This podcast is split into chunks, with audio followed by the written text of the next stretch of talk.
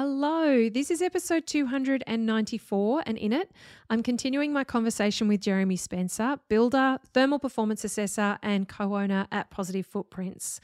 Now, this is part two of my conversation with Jeremy. So, if you haven't listened to part one, make sure you head back to episode 293. You can have a listen to it there, or you can download the free PDF transcript. You'll be able to find all of that at undercoverarchitect.com forward slash 293. In this episode, Jeremy will take us through in amazing detail what you need to understand and work with in order to achieve the seven star whole of home house rating. He literally steps us through it and he shares an incredible wealth of information that's going to be super helpful for you and so empowering. I just love I love what he does in this episode. We also discuss how NCC 2022 upgrades can be best achieved when you're working with your professional team and how this may change from what's been done in the past. It's going to be really important that you have your team working together in the right way uh, so that you can achieve compliance in the most simple and streamlined way in your project. Jeremy also goes through the risk for builders, and as a builder himself, he's really across this. You know, builders ultimately you're then responsible for ensuring that this gets built in a compliant way and you know that you don't make problems for yourselves and your clients through your lack of knowledge or poor execution. So jeremy talks more about this in this episode as well.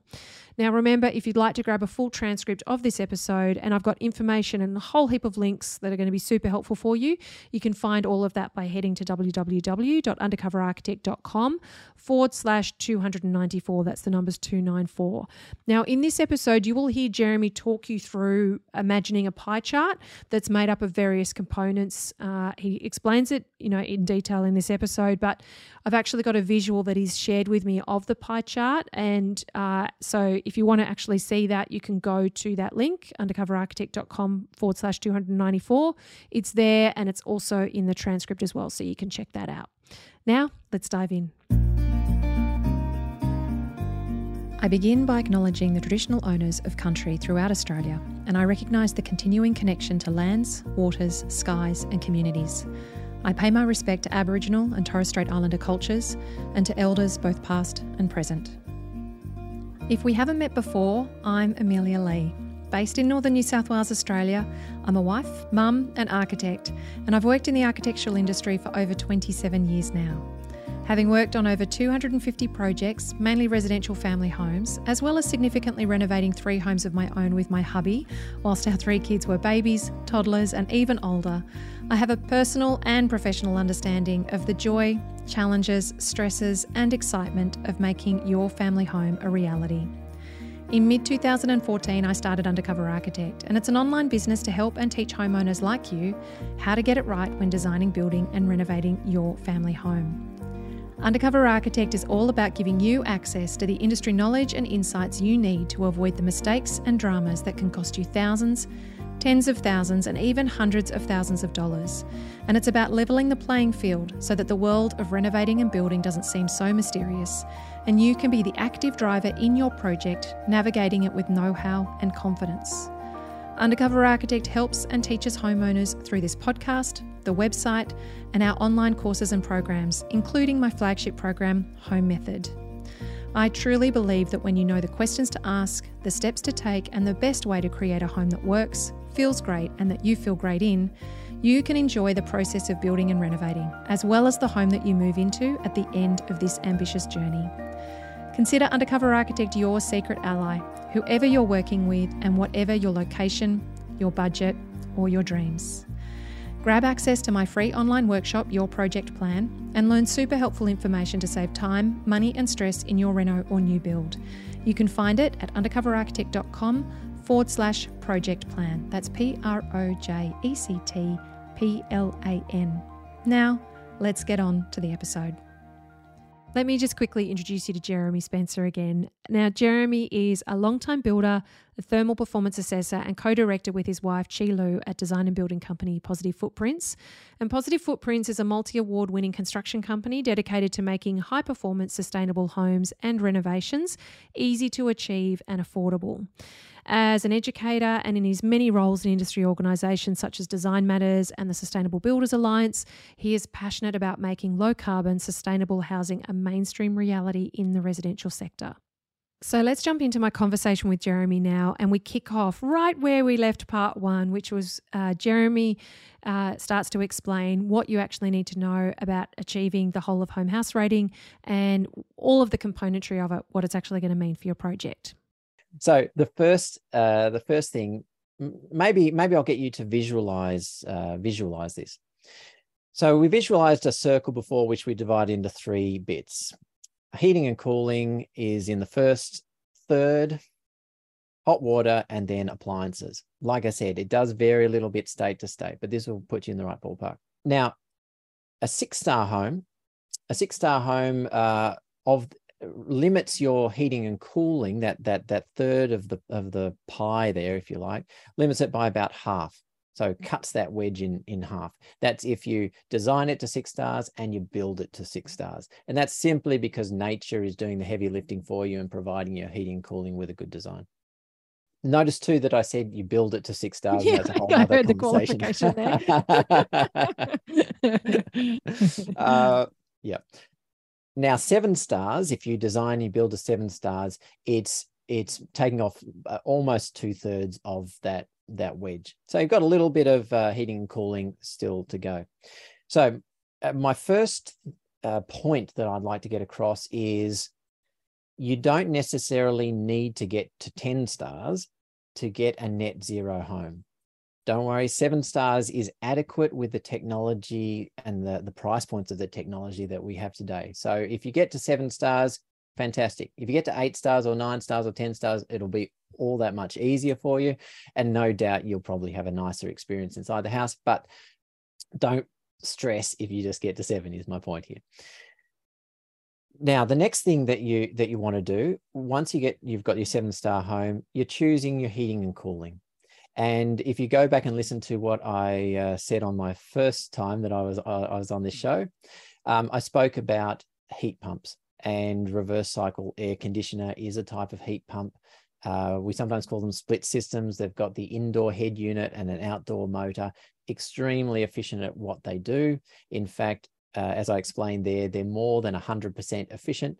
And uh, some of them go up to four, five, or 600. The best uh, are pushing 600% efficient.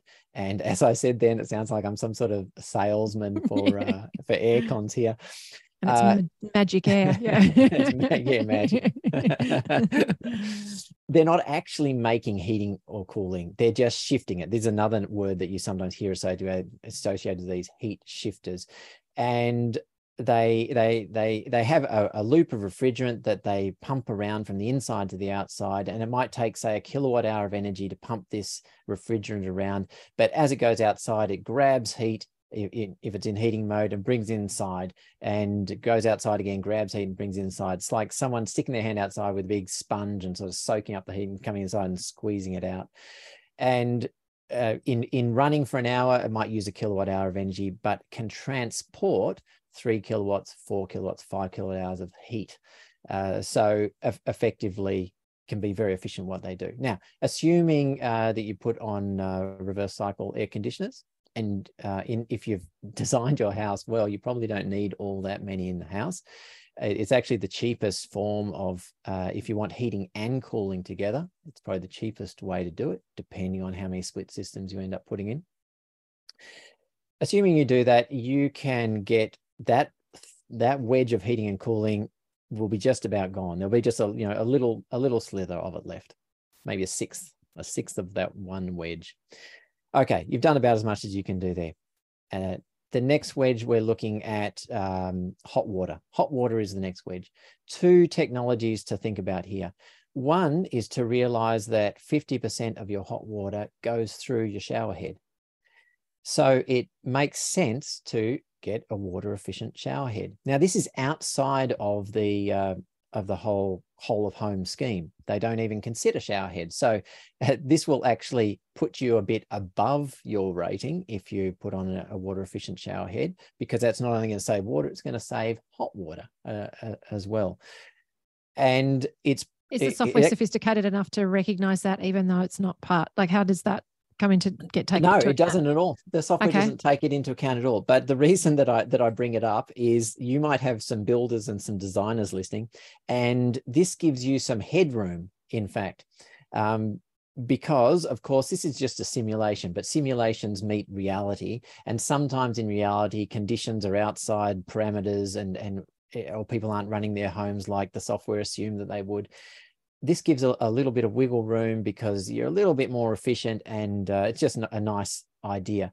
It's also one of the one of the things you can put in your house that pays itself off really really quickly. In fact the most uh, of all the uh, sustainable things you put in your house or your energy efficient things you put in your house this is the best. So i would suggest get a good one get a good one. Don't don't go skimpy on your shower head. You will regret it and you will end up deciding you want to get one of those rain showers to just drench yourself. Because you're sick of being cold under the shower. Running around under a spray. Yeah, yeah that's it, that's it. so so get a good quality one you'll you'll have no trouble. Uh, or, or you know two or three however many showers you have in your home.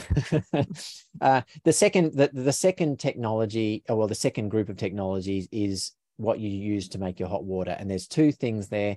One is solar hot water is still fantastic. Three quarters of your hot water will be made from the sun on a good uh, a good quality solar hot water throughout the year, or a, uh, a again a heat pump hot water system. So again using heat pump technology. The the best of those again they um, uh, I, I, spoke last time about a coefficient of performance. A coefficient of performance, the, the best ones have a coefficient of performance of around about four. And that is that idea that they run and they use one kilowatt hour of energy and transport four kilowatt hours of heat. That's a coefficient of performance of four. So once again, you can make a, a lot of hot water with only a fraction of the power normal, uh, th- because uh, the the the the average home, if you like, is typically using gas or they're using resistance hot water to, to make their hot water. So, um, what do you mean by resistance? Resistance hot water is where you just got a, a, tank of water with an element inside it that gets hot. It's usually a, a coil or a loop, and it just gets hot and it heats up the water. Those systems can only ever be 100% efficient. So uh, a resist- resistance hot water puts one uh, puts one kilowatt hour of energy in, and it heats up the water one kilowatt hour of heat one it's one to one. Whereas the heat pumps for one kilowatt hour in you're heating up the water four kilowatt hours of heat. So it's sort of this one to four ratio. That's its coefficient of performance. So if you get uh, either a good uh, an energy efficient heat pump or solar hot water and combine that with a water efficient shower head once again you really fractionalize down that that that third wedge. You probably knock that into uh, at least a third or maybe even quarter um, depending on what you get now, the last section, the last section is is general appliances, and we've got lighting and cooking that we that we stick in there as well. Cooking, you can make a bit of a, a, bit of a saving if you go induction cooking. And for those uh, those are my clients who want to go all electric, this is the pathway that they tend to take. Uh, often the cooking is the last electric appliance in the house once you've sort of taken this pathway of using these heat pumps. And as soon as you put that on that that induction cooktop you can effectively get rid of the gas meter and you save yourself a dollar a day connection charge for the rest of your life. It's a nice feeling. Uh, but the induction cooktop itself uh, is around about 55% more efficient than a gas cooktop because with gas a lot of the gas just goes around the sides of the, the wok or the pan as you're as you're cooking. So that gives you a little bit of a saving with lighting, LEDs, I mean, everyone does LEDs for new homes anyway. Uh, try and keep to pendant lights if you can. Pendant lights compared to down lights, typically one pendant light will replace four down lights or so because they just spread the light more efficiently. Uh, the other nice thing about that is when you're looking at build quality and and uh, and maintaining your seven star rating that you've just got, um, part of that rating assumes a certain air tightness of the fabric of the house. And every time, with standard construction, at least every time you cut holes in the plaster, you're going to be reducing or, or allowing a little bit more air infiltration and lowering the performance of the house. So if you can minimize downlights, that's a good move. So that's lighting. Uh, and the last one is really up to the clients. In the software, you can't input anything for general appliance. This is for general appliance use. This is the last thing uh, it, it will just call up whatever it calls up. But so that's Again, like your fridge and your TV and those kinds of things, correct. Fridge, TV, um, your your Game Boy, your phone charges, whatever you um, you put in your home over time, and they tend to add up. Just things sticking in the wall. Just uh, some of them just sit there doing nothing, sucking up a little bit of standby load. if you actually, if if you're building a new home, often you're also going to be replacing at least some appliances while you do that, and as the this is normally the owner gets to do this rather than the builder or the designer but your people listening are often owner builders. You can actually make a big impact on that last third of the pie by choosing things with higher stars. It doesn't have to be the highest star just higher stars. Each star by the way on on your major sort of white goods and tvs each star saves around about $50 operating expense every year on the star oh, below it. Yeah and some of this can last you know 10 years quite easily. So you know just factor that in when you're looking at the at the prices um, of uh, of the different appliances out, out in the store. But yeah if you choose you know one or two stars from the top you'll be better than average and once again it's not going to reflect unfortunately in the rating but in your real life lived experience of living in the home again gives you that headroom and uh, you know for when a whole lot of guests come over or or you know or the clouds uh, cover the sun for three weeks for some reason, you know, you've got a little bit more headroom than the than the rating might suggest. Now you do all that, that's going to minimize the energy in that last wedge. And so you've really just gone around, you haven't lost any function doing this. You've got exactly the same function. You're all you're giving up is just um, the cost because you don't need as much power, right? So you're giving up paying money to someone else. That's a nice feeling. And you're giving up the, the carbon dioxide that comes with paying that money to somebody.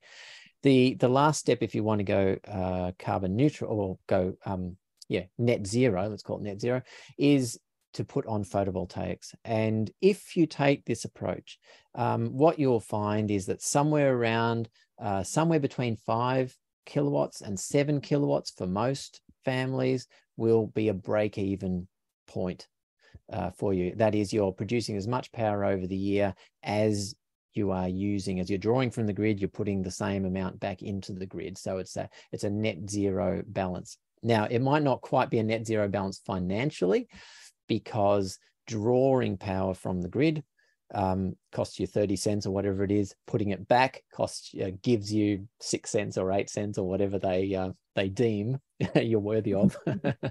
So if you just get to a net zero carbon balance you're probably not going to be quite at a net zero cost balance. You probably need to put on a bit uh, a bit more if you want to get there. And in fact the the net zero on the software is a net zero money balance in fact so um, if you do get to net zero by the software, not only you'll be producing a lot more power than you use, and and um, your carbon balance will be, you know, you, will be putting out more uh, electricity than you're taking in, and so effectively you're you're probably taking carbon out of the air of what what would have been there.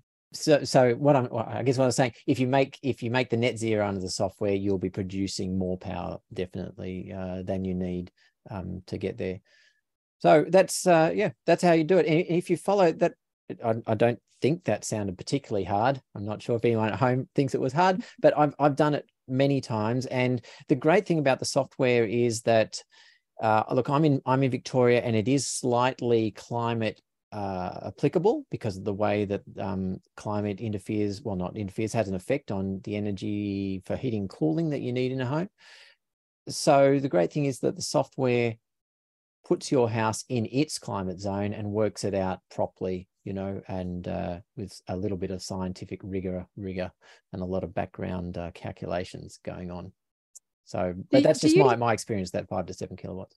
Yeah no that's do you see that um, suppliers of hot water units and air conditioning systems might get to the point where they actually get cotton on to the fact that hey we could actually just market this as going to be 30% more efficient like will it work like that that they can they can actually say well this is what the benchmark appliance is and we know that in this climate this this unit here mm. will be will get you your 30% or it'll get you your 20% so specify this you know do you think that suppliers will kind of cotton onto that sort of that I maths so. equation I of hope it so so in in the software um so in this when i keep saying in the software i'm i'm looking at the new whole of home accurate software only the Accurate software is out. The other ones are still coming out.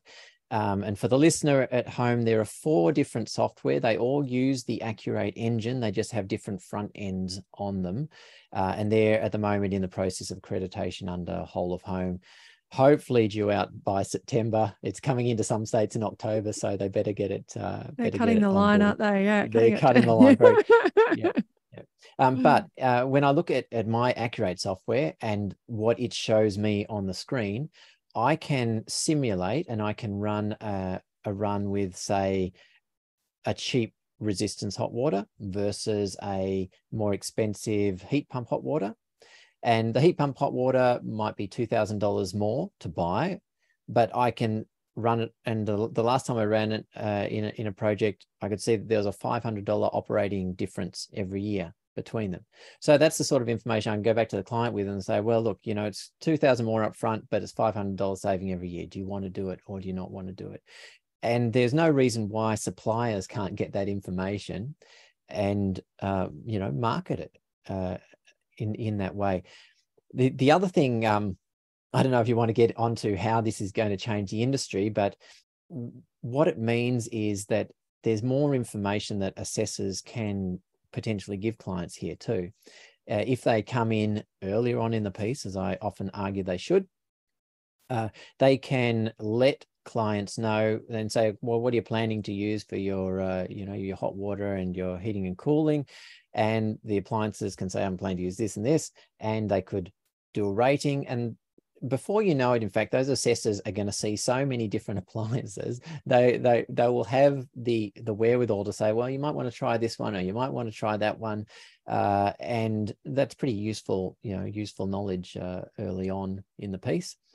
Uh, the other thing that uh, that assessors should be able to do is to let you know, and you should always ask them this: how much photovoltaics do I need to get to a net zero outcome? And uh, there's no reason why assessors couldn't run a simulation and just confirm that for you. So that's a pretty useful bit of information too. Fantastic. Well, let's dive into that whole process of how how clients and how professionals are going to get the best outcome with the way that they now work. So in terms of how it might how it might change the way the work practice of um, professionals and also of the creation of teams and also how homeowners generally think about who they're going to pull together in their projects because I mean, in Undercover Architect, I've been teaching for some time that having an energy assessor as part of your design team enables you to make data driven decisions about all of these things from an energy efficiency point of view, from your star rating, that then preempts a bunch of problems that a lot of people encounter when they leave their energy assessment till their building approval stage. So in terms of the best way to sort of create that team, utilize that team, and how to put that team together. And then also, I think, to understanding how much as part of this, I think orientation is going to play into Seven Star. A lot of a lot of the start the news out there has been, look, Seven Stars is just going to be significantly more expensive. I know that there's been you've done a lot of demonstration of you know whether that's true or not. We've seen sustainability victoria have done a whole series of case studies on what it means you know in terms of the different types of house types and orientation and that kind of stuff. So just what homeowners need to be aware of in terms of how they structure their teams and then how they go about their design so that seven stars is straightforward. It's not going to be a massive hurdle for them to overcome and a lot of extra expense. Okay. E- easy one to answer hey the industry as a whole is quite scared at the moment. They're not scared about whole of home. They're scared about seven stars. They're scared about seven stars because um, seven stars is not like six stars. I'm not saying it's hard, but to get to six stars, a designer could pretty much do any design that they wanted. If it didn't get six stars, they give to a thermal performance assessor right at the very end of the process. The assessor at that stage, if it's not already at six stars, they will just put in as much insulation as can fit into the cavities. Uh, if it doesn't get to six stars, then they'll start going around double glazing windows and they'll double glaze enough windows until it gets to six stars and then they will stamp it and give it back and everyone's happy. Not necessarily except the client who all of a sudden has yeah, a bill yeah, that's right. Yeah, I was going to say not necessarily a cheap way to get to six stars. um, but that approach uh, is not necessarily always going to work. If, if you've got a home that's struggling to get to six stars now and it's already double glazed, then the thermal performance assessor is, is out of options at that stage. So first of all, what do designers need to do? Or what a, a, a homeowner who's trying to put together their design team should do two things. One, they should go to a designer who understands passive solar design. Now, this is probably a really hard thing to get their head to to to actually determine, other than to talk to them, other than to maybe look at their website and their Instagram page and see what they're talking about. Um, because if you already understand passive solar design, seven stars is not hard. I have, um, in fact, uh, we've got our, our carbon zero series, which we spoke about last time. But since then, I uh, I tested one with putting a four story high wall all along the northern boundary. This is a normal suburban block. Imagine a four uh, a house with a four story high wall all the way along. It dropped from uh, eight stars down to 7.1 stars, right? So wow. it, uh, that's a big difference, right? Yeah. But it's still within. But still performing. Yeah. Still performing, right? And that's mainly because I didn't go overboard with windows, and windows are the weakest point in the thermal fabric. Uh, because at night time there's no nice sunlight coming in. It's normally just cold outside or at least uh, in my neck of the woods. And so you lose a lot of uh, energy through your windows even if they're double glazed. So but but that was really just to show that that I, I oh I, I then actually took that house and stuck it at Thredbo I stuck it at Thredbo with a four meter high wall, and it actually went it, it actually went down to six point nine, I think, at that stage. And then I just tweaked a few a few of the windows, and it went back to seven point one. So um, that was about the worst case scenario that I that I could think of. Now, so I, I guess my point is, if you know what you're doing, seven stars for the vast majority of sites is not going to be any any issue at all if you're a designer listening to this, um, I would suggest that you just check out your home. Or um, I've recently been working with Design Matters in the South Australian government, and the uh, we have a net zero builders. We're calling the net zero builders course, but the first um, module of that is all about high performance design and how to you know how to ace seven stars. So it's that's check it out. That's free. I'll maybe give a link to um to yep. you amelia you can stick I'll it on the website. the resources. Yeah. So anyway if you're a designer just get your head just get your head around that. In fact if you're an owner um watch that too and then you'll know what to ask ask designers. That's one thing. Now if you know passive solar design all your designs will start around seven stars just when you give them to a thermal performance assessor in, in that ballpark. If you want to get eight, nine, or 10 stars, there's one thing that you need to do. Now, I, I can tell you what it is, and I can tell you, listener out there, what it is, but you have to promise me one thing. You have to promise that you will tell everyone. Tell everyone. Love it. uh, and and and it's this. Just yes, exactly what Amelia said.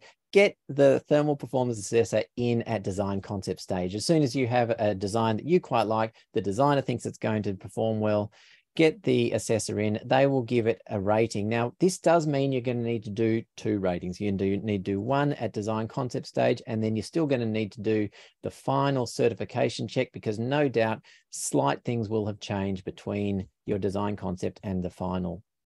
But really, it's it's it's it's fantastic money. you know, it's really the it's going to save you a lot of money is what I, I, guess I'm trying to trying to say over time and just having a nicer lived experience uh, in the home. Uh, and you can, and like I said before, you can ask them about the, the how much solar panels do I need to go net zero? Well, that might have an effect on design and how much roof space uh, you you work out uh, with your designer. So yeah, get that done up front. And uh, the reason I the reason I'm quite confident that that has a huge impact on the design is last year at Design Matters we ran the True Zero Carbon Challenge. And the True Zero Carbon Challenge was a challenge where we paired up thermal performance assessors and designers to create a home that was as energy efficient as they could make it.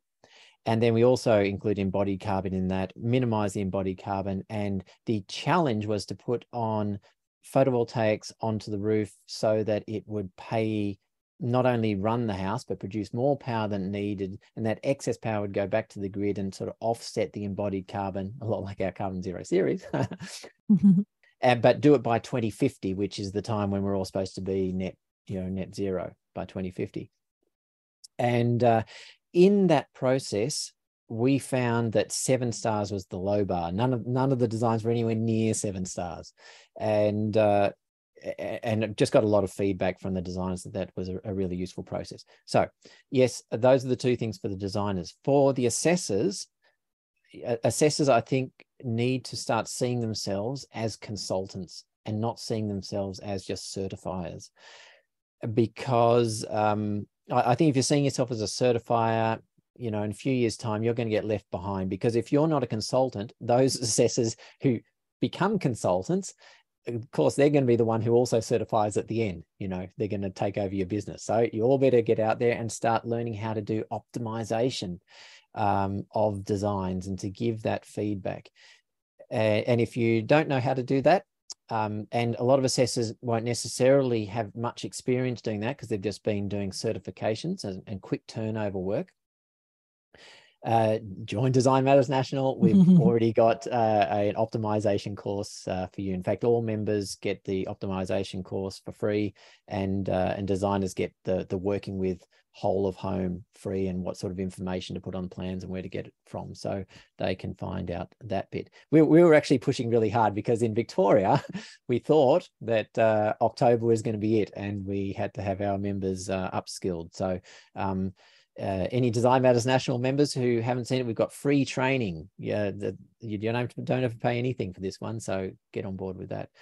Yeah, it's um, fantastic. Um, actually, it's one of the organisations that has been trying to educate industry compared to a lot of other industry organisations that have just been sort of quite scared. I know as as an architect now, our CPD includes we have to do a compulsory. Um, previously, we've just had to do ten formal hours and ten informal hours. Now we have to do um, uh, we've got those 10 formal hours, but we have to spend uh, specific chunks of that on specific subject matter. And one of it is on the National Construction Code. Another one's on designing with country. So, um, and so, yeah, it's quite interesting to see how the Institute of Architects is shaping how, how we have to educate ourselves about these things. But obviously, yeah, builders don't don't have the same. I think um, it's not being done as much uh, in the building industry. So I think uh, it's been really interesting watching Home Method members navigate this with bringing on their energy assessor early and just how much it empowers them to make decisions about things because when they wrap their heads around the fact that it's yes it's an extra consultant and it's an extra fee but all of a sudden it's this it's this really great intel into decisions that they're making to the point where they start to see. I've had members be able to move their star rating by three and a half, four stars from when it was first designed to you know, where just by making tweaks and changes that didn't compromise the feeling or functionality of the home, but because they were in the design phase and they weren't wedded or completely emotionally moved into the place, it was it was a lot easier to incorporate right through to I'm trying to decide whether to have a dark roof or a light roof. I live in a cold climate. It's, you know, it's like, well, you know, we have training in there that shows them that a dark a dark roof might be the right choice, but you'll actually set you'll you'll if you look at the modeling, you'll see what the cost of a dark roof is going to be to you, even in a cold climate in those warmer months. And then you can make a call about whether that's going to matter to you. And if you're in a suburban area and is that ambient heat going to be problematic, or if in your a more regional area where it can be mitigated because you've got lots of landscaping around you and those kinds of things. So it's really, I love seeing how when homeowners have access to that data, it makes the design process feel a lot more certain you know it doesn't doesn't feel like they're kind of guesstimating at what the outcome's going to be. They've actually got the ability to see through the modeling tool what um, and then once it is that thing once it's modeled you can actually, you know, when you're working with a good energy assessor, they can do that swap and change of, okay, we, we want to change that window to this and we want we want to double glaze that side of the house but not that side you know and you can all of a sudden very quickly see what difference it makes and it's it's just really powerful when you're trying to kind of navigate a lot of decision making through your through the design process. Yeah indeed indeed. You're speaking my uh, speaking my language there 100% I, I, should just finish before you ask uh, any other question. The, the last professional is the builder uh, in in this um, setup, and as we change to potentially a higher performance uh, rating, it does involve risks for the builder. Um, because if if you're the builder and you're now promising the the owner um, a net zero home or the owner's gone and got a design and and the assessor says it's going to be you know what 10 star or, or whatever it's going to be and the the designer says yes you should be producing more power than you use uh, if it, your home ends up being cold and uh, and energy hungry uh, it's probably the builder that they're going to point at first from my experience and so what I'm suggesting that builders need to do, you don't need to do, you don't need to be worried uh, uh, about this, but just as a as a strategy to cover your risk, uh, I would be suggesting that builders do a couple of things. First of all, um, uh, and I've been working through builders, Declare and uh, and Design Matters National to come up with a thermal performance checklist. I'm quite happy to share that, and I'm happy to share it with you, Amelia, and and your people. That'd be fantastic. Um, but, Thank you. But but this is a checklist, uh, and and builders are very au fait with quality assurance checklists and using them. And it's simply at each stage of construction what they should be thinking about with standard construction, um, just to pick up little little points where buildings can fail, just to make sure things are done. And these are not extra things uh, above and beyond code or anything. It, it's simply little things that make a difference. Things like, you know, before the cabinetry goes in, where you've got plumbing pipes penetrating through plaster, that they should have a bit of caulking around them so that they're, you know, that they're sealed at that point. Just, I mean, small things like that all the way through the uh, through the build. So one that makes sure that you've got a system for a consistent product that you're putting out. But two, if you're going through and ticking it, you've got a bit of um, bit of evidence that you've done done that work. The other thing that I would be suggesting that builders do is pick up um, a thermal imaging camera. You'll be just amazed, and and and uh, your listeners as well, um, homeowners should do this as well. You'll be amazed at the quick change in quality of work if uh, if uh, when when I gave this to my thermal to my project manager it's just a little camera, goes a little bit, in fact, that goes on my iPhone and goes on the iPad. And all he needs to do is when a new trade comes in, is show them this nifty gadget that he's got where he can see behind the plaster and also explain that we're probably going to be getting a blower door test and we're we're interested in thermal efficiency. That's it. The the the contractor can put two and two together at this stage and knows, oh, this is a builder who's not just interested in the, the shine on the bench top at the end. This is a builder who's interested also in the thermal performance. And not only that, he can see behind things. uh, and so that makes that makes a huge difference. Uh, and the and I mentioned blower door test. I'd be suggesting that builders get a blower door test. Doesn't matter if you're going for passive house or not you need to know or to be able to show that your homes at least comply with the NatHERS assumption of 10 air changes, which is really high. You want to be above 10 air changes and, and ideally not too much below five air changes, just sort of sitting in that sweet spot for standard construction to still pick up most of the benefits of a reasonably tight home. Yeah, so the 10 air changes per hour is what NatHERS assumes in its modeling to achieve the star rating and the energy efficiency ratings. And then I, I recall you saying that when we what the National Construction Codes brought in that if it's five under five air changes per hour, then you need mechanical recovery ventilation. It's actually too tight to just rely on. Yes, they haven't quite brought it in. They've um, brought it in under a performance pathway. So if you're doing deemed to satisfy, no, it doesn't mention it there. But if you're um, doing a, a, performance solution, which most of you, well, some of your clients may very well be getting to performance solutions, then you have to show that whatever you've done is tight, but not too tight.